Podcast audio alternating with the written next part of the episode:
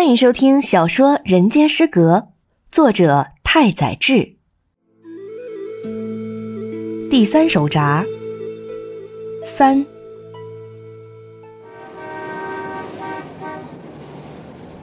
我并非因为对比目鱼的说教感到懊恼才擅自出逃，却如比目鱼所说，我是个不认真的男人，对自己的未来完全没有规划。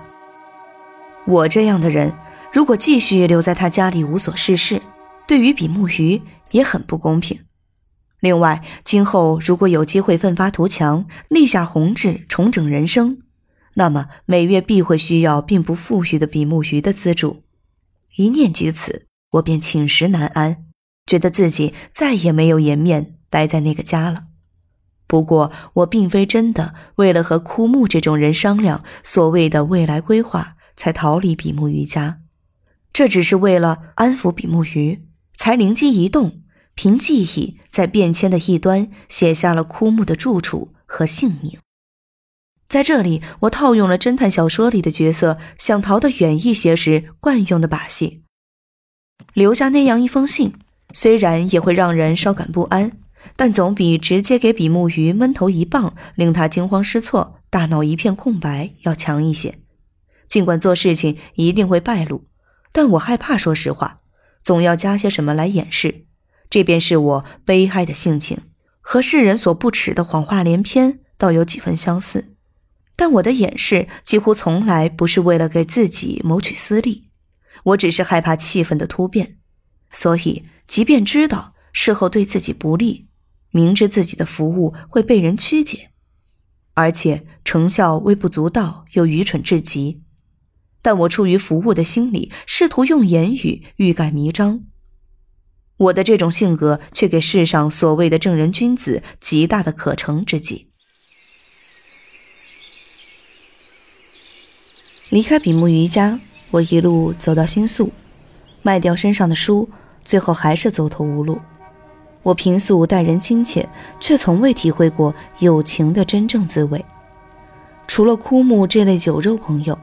与人一切交往留给我的回忆都是痛苦的。为了消解这种痛苦，我拼命地上演着搞笑的戏码，反使自己精疲力尽。在人来人往中瞥见一个熟人或是一张似曾相识的脸孔，我都会大吃一惊，旋即被令人眩晕的惊悚牵住。我知道有人爱我，但我似乎缺乏爱人的能力。原本我就常常怀疑这世界上的人究竟是否具备爱的力量。这样的我自是不可能有什么挚友，更何况我连拜访他人的能力都没有。别人家的门对于我而言，比神曲中的地狱之门更加恐怖。毫不夸张地说，我能够切实地感受到那扇门后面有条可怕且满身血腥的巨龙正在蠕动着身躯。我没有和任何人来往，也没有办法走向任何人的家门。我想起了枯木，这便是所谓的弄假成真。我决定像信中写的那样，去浅草拜访枯木。在此之前，我从来没有去过枯木的家，大多数时候都是派电报叫枯木来找我，但现在我连拍电报的钱都没有了。况且以我现在的落魄之身，就算拍了电报，枯木也未必会来。这样想，我决定硬着头皮拜访对方。叹着气坐上市区的电车，想到自己这个世界上唯一的救命稻草竟是枯木，我竟感到不寒而栗，悲切万分。枯木在家。他家住在一条肮脏小道的尽头，是栋两层的房屋。枯木仅使用二层一间六张榻榻米大小的房间，一层住着他年迈的父亲和三名年轻工匠，正敲敲打打地缝制着木屐带子。这一天，枯木让我见识到了他作为都市人的另一面，那就是俗话说的不吃亏。这个利己主义者的冷漠和狡猾，让我这个乡巴佬瞠目结舌。原来他和我不同，不是个摇摆不定、随波逐流的男人。我真是服了你了！老爷子原谅你了吗？怕还没有吧？